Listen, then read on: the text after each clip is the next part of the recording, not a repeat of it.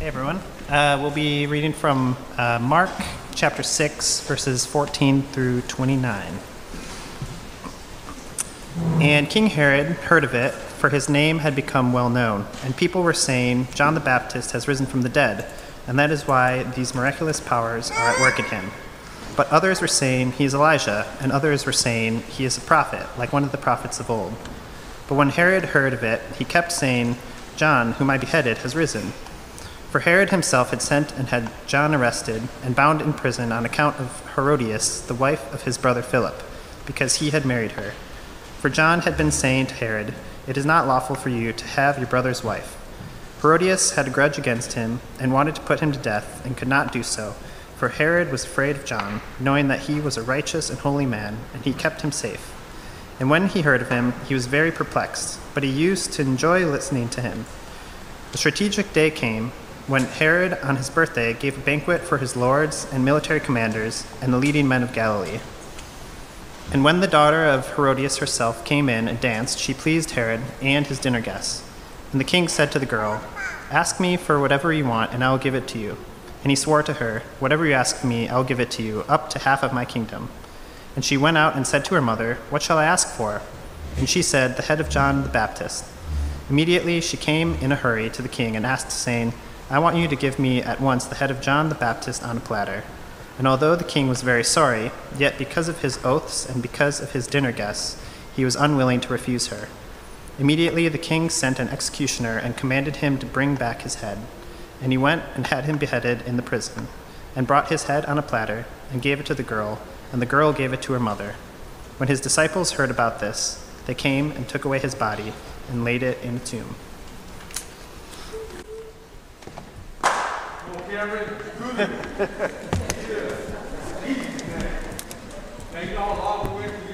sermon. Yeah. God bless you, man. Thanks, Luis. And shame on the rest of you.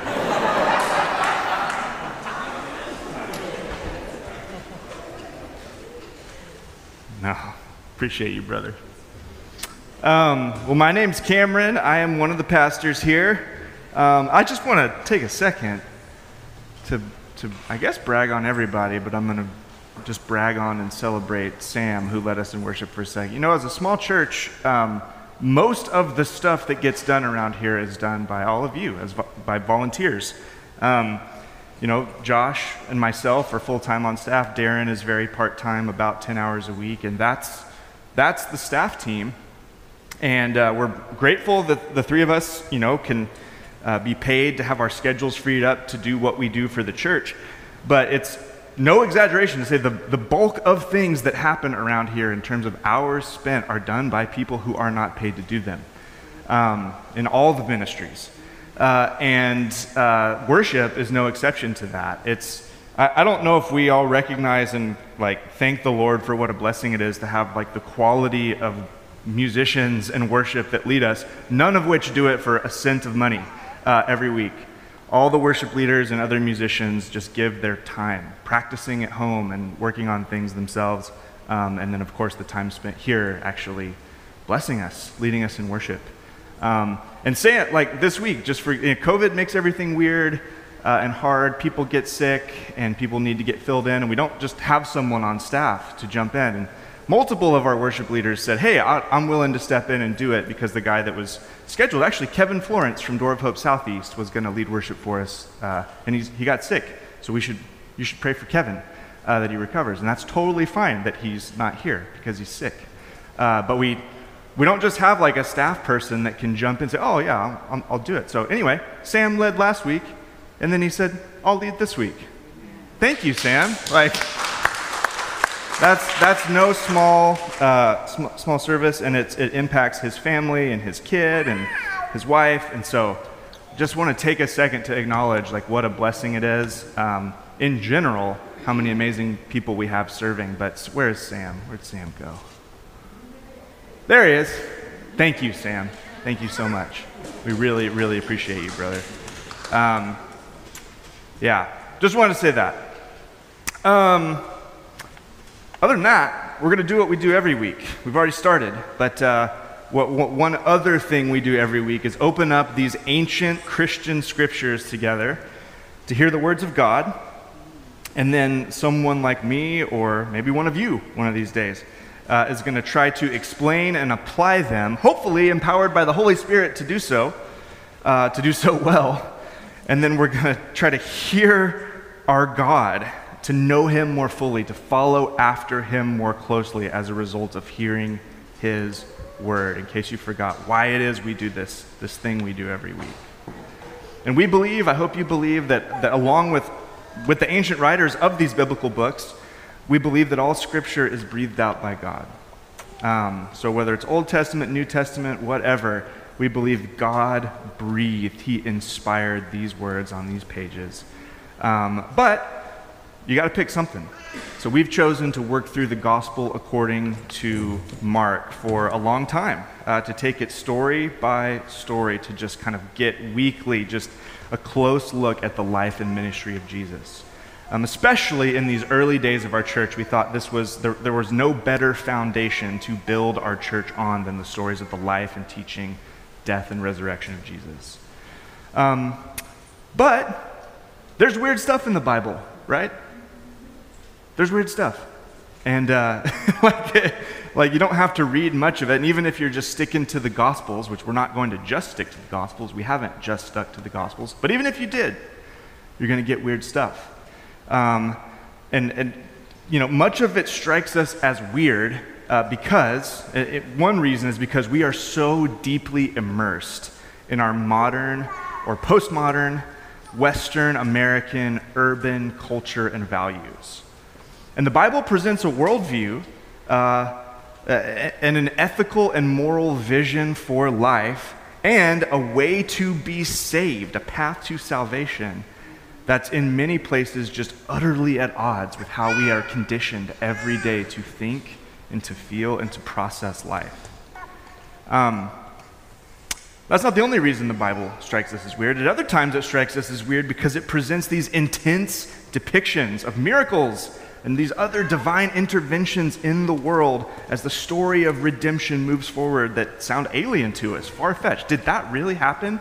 Can that even happen? Are questions you probably ask as you read the Bible. And then at other times, the Bible strikes us as weird because it unflinchingly presents the ugliness of sin and evil in ways that feel inappropriate for what we think the Bible is supposed to be you read a story and you go, why is that in the Bible? That is grotesque. That is ugly. That is strange. Uh, that's not what I thought. It's not the kind of story I thought the Bible was supposed to include. Maybe for some of us, today's story is one of those stories. As we just heard it read, this is one of those weird ones. This is one of those weird ones. Whether it hit you that way or not, I, th- I think that it is. Um, and there are possibly ways we could elaborate on this passage and preach it that would make it inappropriate for young kids. I don't plan to do that. Uh, but nonetheless, it, it's, it's a difficult one. It's a sad one. It's a hard one. It's kind of a gross one when you read it. Um, but nonetheless, this passage, it kind of also serves as like a literary break or, or an interlude in Mark's narrative. So previously, we've been seeing teachings of Jesus and healing stories and miracles, and then stories of Jesus' rejection in Nazareth and the sending out of the 12 that Sean uh, so beautifully preached for us last week uh, to minister in his name. And then this story just kind of po- pushes pause on the Jesus story that's been building. And we get this story here to learn what happened to John the Baptist. Um, and if you were here, if you've read the Gospel of Mark before, if you were here for the early weeks of, through this book, remember John the Baptist kind of kicked the book off. He was this wild man prophet uh, out by the Jordan River. He was baptizing, he was calling Israel to repent of its sin, to prepare the way for the coming of the Messiah, who was going to be Jesus. And he had this kind of weird, like enigmatic ministry. He was a, in the tradition of the prophets of old, and uh, he paved the way for, for Jesus. In fact, he baptized Jesus in the Jordan River. And uh, that baptism marked kind of the official start to Jesus' public ministry as, as a roughly 30 year old man. So John was important, and we haven't heard about John since the beginning of the book. And now we get this story uh, about what happened to John. Whatever happened, hey, whatever happened to that John guy? That's what Mark's doing for us here. Um, and it might uh, make, not make sense why we take such a digression, but I, I trust that it will um, in the end. So let's look at it. First few verses, uh, verses 14 through 16, 15. It says King Herod heard of it, heard of Jesus' ministry, Jesus sending out the disciples. This is, you can, everything that's kind of been happening in Mark, you can hear, read back into this.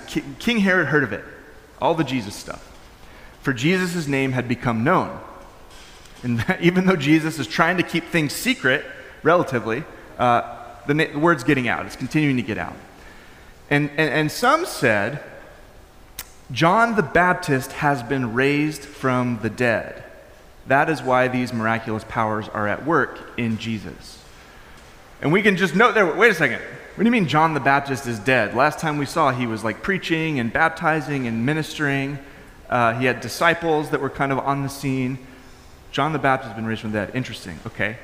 Uh, we'll come back to that. It says that's why the miraculous powers are at work in, in Jesus. Others said Jesus is Elijah, the Old Testament prophet. Others said he is a prophet like one of the prophets of old. So, King Herod is, the, is one of the main characters in this story. And who was this? Well, there's, there's no less than like four Herods in the Bible, in the New Testament. So when you read about Herod, usually you have to do a little bit of research to figure out which one is, are we referring to here. This is Herod Antipas, who was the son of Herod the Great. So Herod the Great's the Herod from like the birth of Jesus narrative, the one who had all the babies killed. Really evil guy. Uh, this is one of his sons.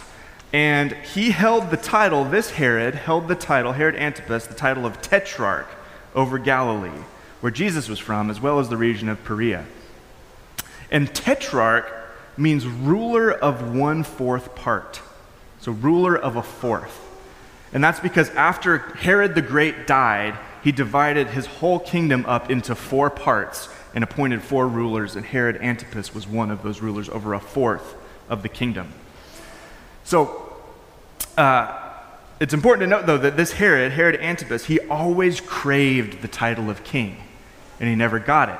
Uh, Mark calls him king here, but the other gospel writers refer to him as the tetrarch. Um, but this, this, this, this Herod, he always wanted that title of king. He wanted more and more power, he wanted more and more authority. And it, historical side note, that craving ultimately led him to be banished from the Roman Empire by the Roman emperor in AD 39 because he kept wanting more and more and more. And finally, the emperor was like, Get this guy out of here. He's a pest. So his craving for that title of king ultimately came back to end his political career. So when Mark uses the title king here, for Herod Antipas, I mean, in one sense, it's, it's, you know, king doesn't have to be a precise term. Yes, he's the ruler over this region, but it's possible that Mark is using it in kind of an ironic or a mocking way. And, and I think that's what's going on, and we'll explain more as we keep going. So this is Herod Antipas, son of Herod the Great, tetrarch over Galilee, Jesus' home region. But the question that's being asked here is a question that continues to come up throughout this gospel, which is the question of who is this Jesus? That's, they're all providing different answers here, and different answers have been provided throughout the book. Is he John the Baptist raised from the dead? Is he this enigmatic prophet who was uh, preaching repentance? Herod, Herod suggests that that's who he is. We'll see that here in a second. Um, Herod suggests that he's John the Baptist. Um, back to haunt him, perhaps from the dead. Um, some think he's Elijah, one of the great, powerful, persecuted prophets of the Old Testament, forerunner to the Messiah. Maybe he's just a new prophet, like one of the prophets of old. Uh, what do you think, everybody? And, and Mark is subtly teeing all of us up as we've been reading the stories about Jesus in the Gospel of Mark. He's, he's wanting us to put that question to ourselves as well. So I put it to you Who do you say that Jesus is?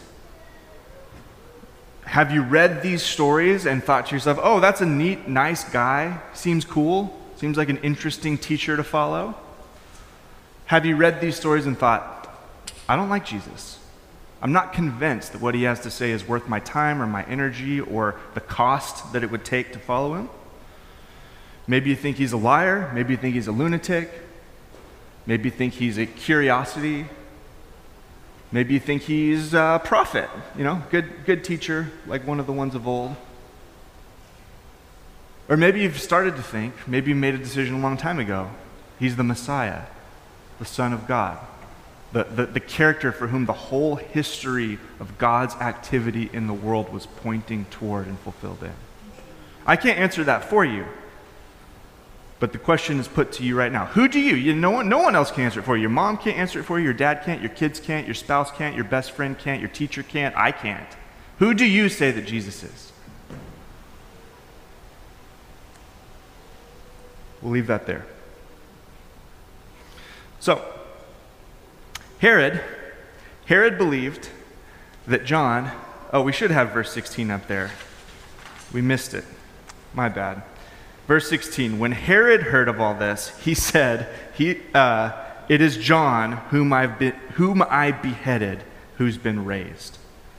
So once again, Herod thinks this, is, this Jesus is probably John the Baptist come back to haunt him from the dead. It's kind of weird. Good Halloween sermon we could have here. So we keep reading. Oh, there it is. I got all my slides mixed up. Verse 16. Keep reading. Verse 17. For it was Herod. Here we go. So we get the story here. What do you mean John's been beheaded? Here we go. For it was Herod who had sent and seized John and bound him in prison for the sake of Herodias, his brother Philip's wife, because Herod had married her. For John had been saying to Herod, It is not lawful for you to have your brother's wife. And Herodias had a grudge against him and wanted him wanted to put him to death. But she could not, for Herod feared John, knowing that he was a righteous and holy man, and kept him safe. When he heard him, he was greatly perplexed, yet he heard John gladly. So, we get some story here. We kind of get like a, like a flashback, if you will, to the, the story of what's going on uh, we're, we're, we're, leaving the present tense of Mark with the ministry of Jesus going forward. Now we get this flashback story to this episode with what happened to John the Baptist. And um, we immediately get to see that there's all this family drama, and I'm not going to get into all of it, it's complicated, but there were these marriages for political advantage and disadvantage, and these grudges that were being built. And the short of it is, Herod Antipas had taken the wife of his half brother for himself. She had come into his family, she had become one of his many wives. And John was speaking out against it. Why did Herodias, this woman, hate John so much? It's just standard prophet stuff. One of the main functions of the prophets of Israel throughout its history was to challenge the leaders and the nation itself when they had left obedience to God, when they left faithfulness to God, when they'd left kind of familiarity and intimacy with God. Prophets, these weird, they were usually these weird figures doing weird things that looked weird, that acted weird. Uh, they would come out onto the scene and they would be God's mouthpiece to call Israel back and it's usually because the priests were corrupt, the kings were corrupt, maybe some formalized prophets were corrupt. So God would raise up this wild figure to come and speak the truth and call them back to repentance. And that's what John was doing here. John was calling this tetrarch, this tetrarch Herod, to uphold the law that he's supposed to represent. He's calling He's challenging this so called king's clear violation of the Mosaic law. God had decreed as clear as day in Leviticus that a man could not take his brother's wife. And John was unafraid to call him out on this, to call Israel's king to account. And so, uh, funny enough, we get this Herod is kind of perplexed and interested, like, oh, what's up with this guy? He didn't seem threatened by John. Uh, Herodias had a grudge against him and wanted him dead. Who knows? Who knows why their two reactions diverged? Who's to say? But they did nonetheless. She wanted him dead. And I just want to take, take a second here to talk about this dynamic of this prophet of God speaking out against corrupt leadership. Because I know some of us read this story about John and we just want to stand up and we want to clap and go, Yes, Yes, John, you're speaking the truth to power. You're being unafraid to challenge the politicians. You're sticking your neck out on the line, you know, for the sake of, of what's right and good and true. But I want to just kind of I want to parse this out a little bit. I think first of all, we do really well to acknowledge the situational difference here. Ancient Israel was a theocratic society where its rulers were supposed to rule in accord with what God had revealed. That's one difference. A second difference is that the system of government was a far cry from something like the federal republic that we have, or really anything that whiffs of democracy. There was no like voice of the people in these ancient systems. Um, and for those reasons, because we don't see a political environment anything like the one that we currently live in in 2021 in the United States of America, we have to acknowledge what a lot of Christians don't acknowledge, which is that the Bible gives us no clear, direct teaching on how Christians ought to operate in a political system like the one we have. Do you know that? And I think that should give us a lot of grace for one another, okay? Some of us in this room, I know because I talked to you, some of us are vehemently opposed to Christians even voting in the system that we have because you think it's to be complicit with the injustices that are perpetuated by our government. I think that's legitimate.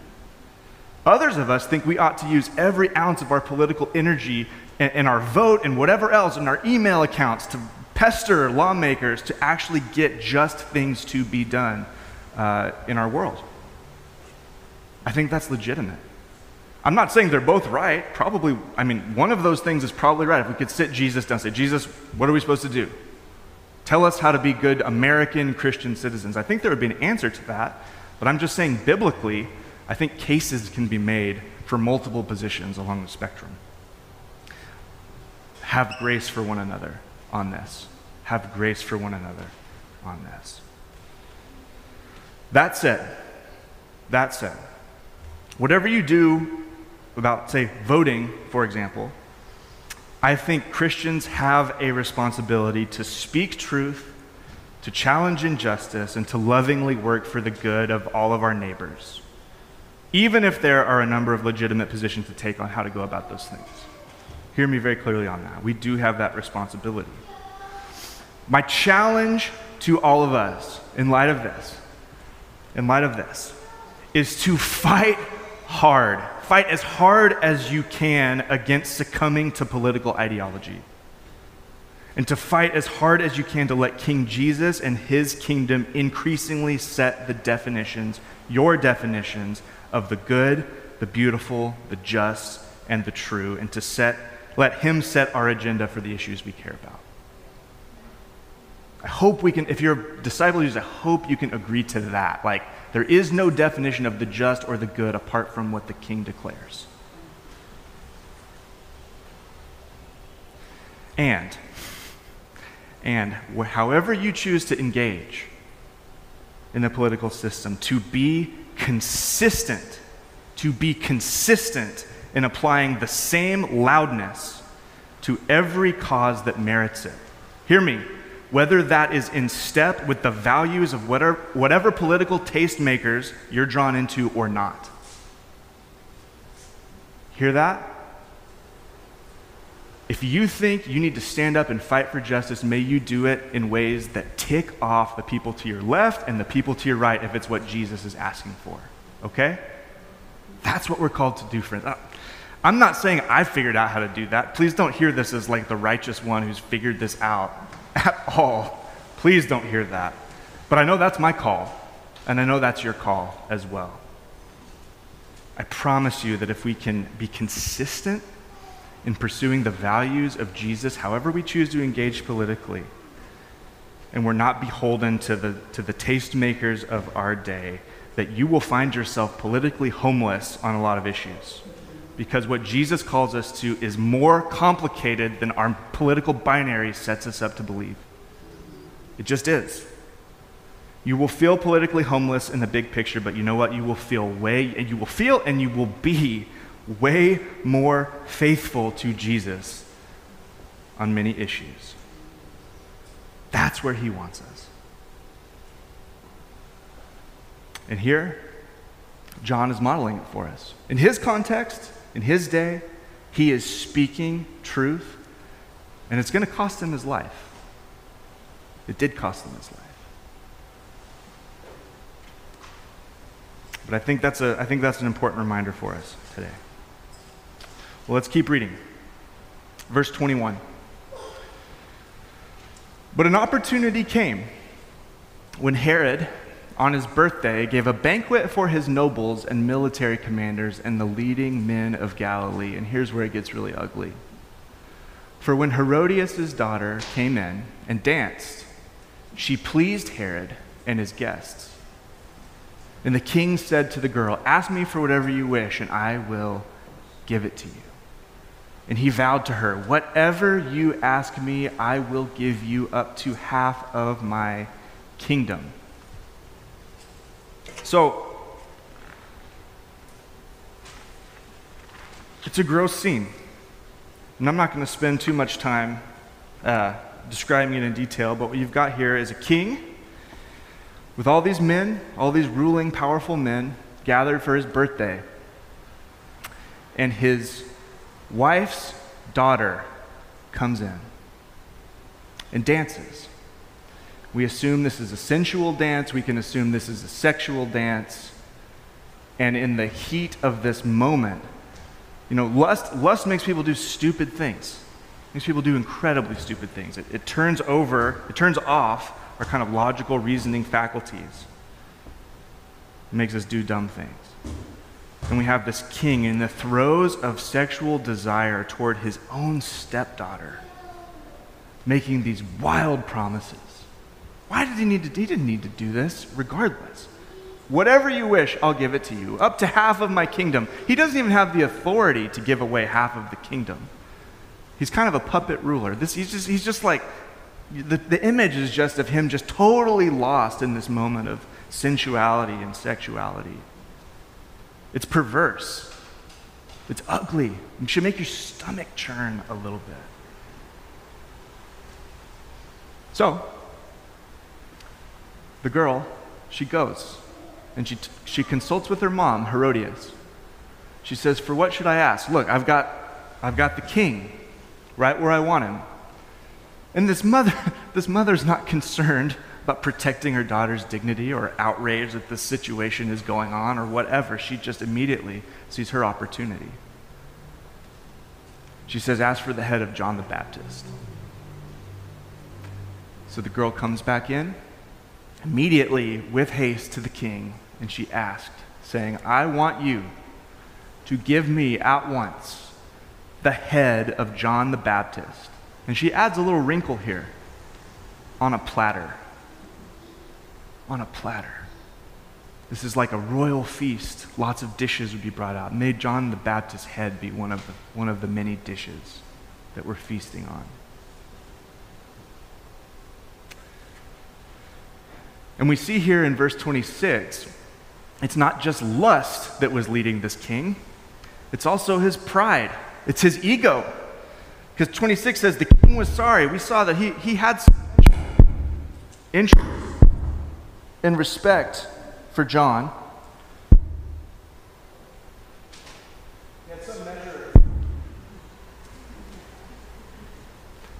He had some measure of interest and respect for John. And he's sorry. He immediately is like, in the words of the, the eternal words of Gob Bluth, I've made a huge mistake.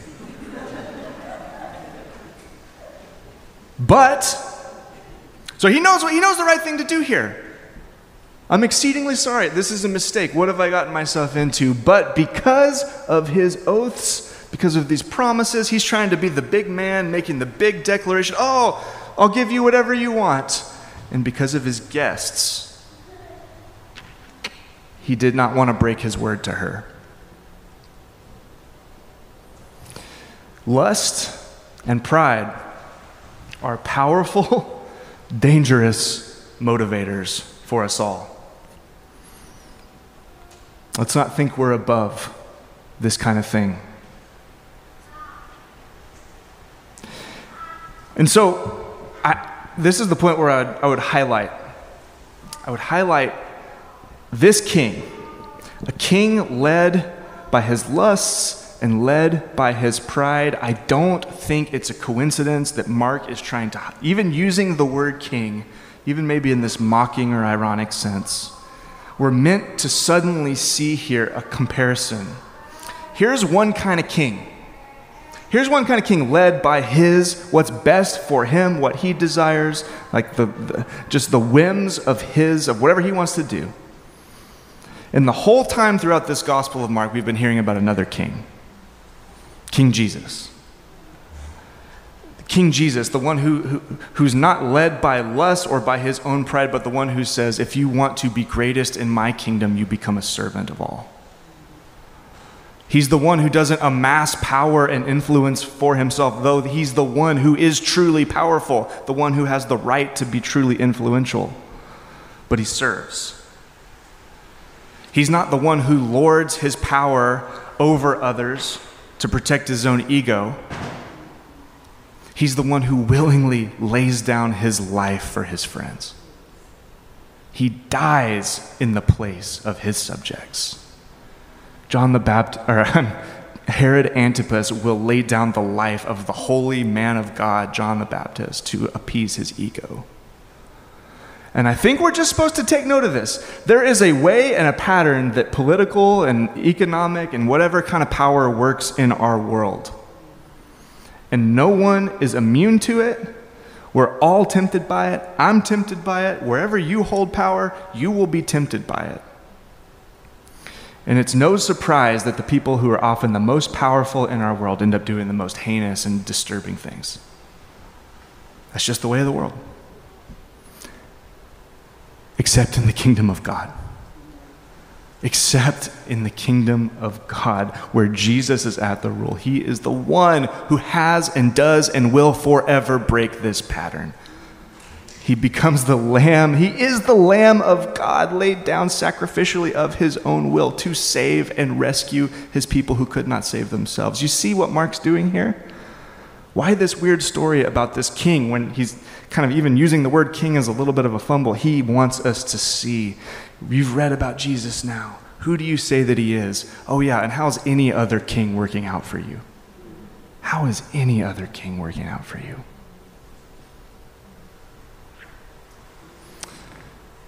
So the story continues. Verse 27. And immediately the king sent an executioner with orders to bring John's head. He went and beheaded him in the prison and brought his head on a platter, gave it to the girl, and the girl gave it to her mother. And when his disciples heard of it, they came and they took his body and they laid it in the tomb. And then verse 30. And the apostles returned to Jesus and told him all that they had done and taught. Isn't that interesting? Why do you think, you know, the verses and chapters are not, um, they're not uh, original to the New Testament or the Old. That was added later in church history. Thankfully, that's great. We can just say a number and everyone knows where to turn. Um, but you might read that verse 30. I don't have it up there uh, because many of us would think, well, why is verse 30 part of this same chapter? Wouldn't that be a natural break when we return to Jesus? But we've, this is just another one of those times Mark does this like sandwich technique. So we had the story of Jesus sending out the 12. That was last week we talked about. And then we get this flashback to what happened to John the Baptist. How, why did he die? Why did Herod have him killed? And then it ends the story once again with that story of Jesus and the 12. They come back and they tell Jesus what had happened. I think this story is also meant to tell us it, it's, it's, it, it's a little insertion here to remind us of a really key, important part of being a disciple of Jesus. It's that even though in the story of, of Mark's gospel, it's like momentum, yeah, sure, Jesus has pushback, but he's defeating demons and he's showing his wisdom against these corrupt religious rulers and he's healing the sick. He raised a girl from the dead. This is amazing. Now he's got the 12. They're going out and they're doing the same amazing things in the power of Jesus. This is so cool you could get a triumphalist mindset. And Mark gives us this story, this reminder that, that even though things look good right now, in this world, faithfulness to Jesus will entail suffering. It will entail suffering, and death will come for some. Death will come for all of us through some means or another, right? Of course. Death for following Jesus will come to some. And so this story is inserted here. John the Baptist, remember, he was the forerunner to Jesus. He was the one who was out preaching in preparation for Jesus. He was baptizing, and then Jesus comes, he baptizes Jesus. He's the forerunner. He's also the forerunner in death. He's also the forerunner in death to Jesus. And this language is almost exactly how Mark is going to put this at the end in chapter 16 of the, the narrative of the disciples coming and taking his body and laying it in the tomb. Mark wants us to see the connection. Though things seem like they're good, everything's great, Jesus knows, and Mark is telling us, he's giving us a sneak peek. You all know, you've been around church at least a bit. Jesus' story doesn't end at this stage in triumphalism. He's, he's crucified publicly, hanging naked on a cross as an enemy of the Roman state. The disciples scatter, they flee, they're horrified, they're embarrassed. They probably think everything they'd believed was a lie.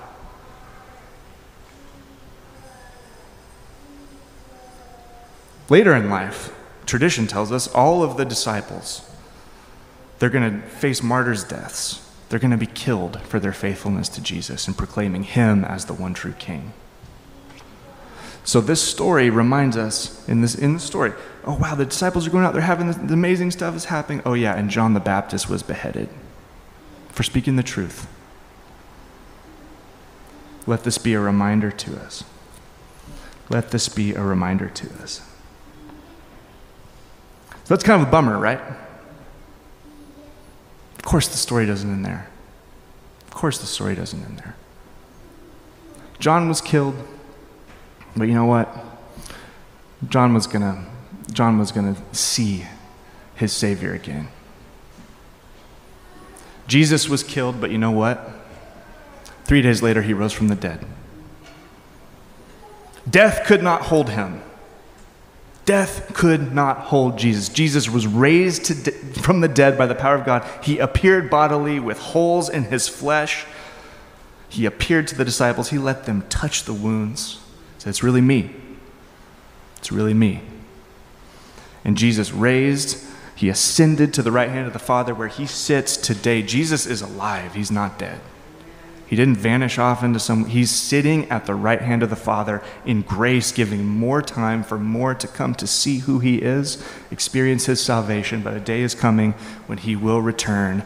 And it will be bad news for some, but for those who have bent the knee to the king, it will be the greatest day in human history because it's the final end to every ounce of sin, injustice, death, evil, abuse, political corruption, abuse of power, you name it, you fill in the blank.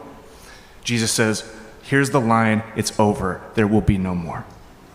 And the rest of human history will be uh, uh, uh, the, the life on a new heavens and a new earth where all those things are distant memories, where God has wiped every tear from the eye of every one of his people. And C.S. Lewis, as C.S. Lewis said it uh, in, in, at the end of the Chronicles of Narnia, um, he says, This whole story, this whole story of human tragedy and suffering and wars and violence and COVID 19, whatever, this was but the introductory, I don't have the quote, it's but the introduction to the real story that's just beginning. We have an eternity future in God's good world with the good king sitting on the throne, ruling and reigning, that we can trust. And you know how we can trust him? He died for you. He laid down everything because of his great love for you. That's who Jesus was, that's who Jesus is, that's who Jesus will be. So, friends, this is another reminder. There is suffering in this world. Um, somehow we have to hold these two things in tension. Life will not be all rosy for all of us. I hope none of us have to suffer for the name of Jesus, but I guarantee that some of us will. Maybe all of us will. Maybe all of us will. So we have to be clear eyed about that. But you know what? It's just the beginning of the introduction of the first page of this story that gets beautiful, that gets perfect. How do we know? Jesus walked out of that tomb. If he did, you will too. Amen? Let's pray.